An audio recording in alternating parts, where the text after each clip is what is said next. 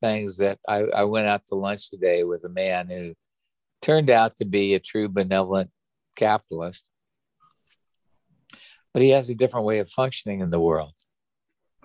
You know, and he he has some limited points of view because he believes that he's doing it because this is what he believes. Not he's looking to make sure that everybody gets better.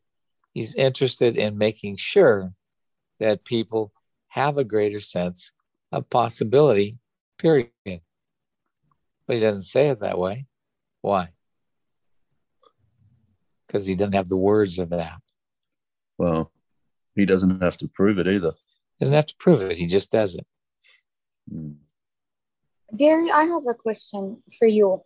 Uh, remember how when you started Access, like nobody was there, it was just you. So you had your back in the beginning, like before anyone came up, before anyone show, showed up. Can can you speak about that?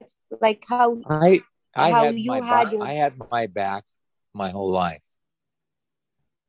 This is something I had because it's like I would look at what people would choose, and I would look at what they would say, and I would look at how they functioned, and I would go, "Why is this the choice you're making?"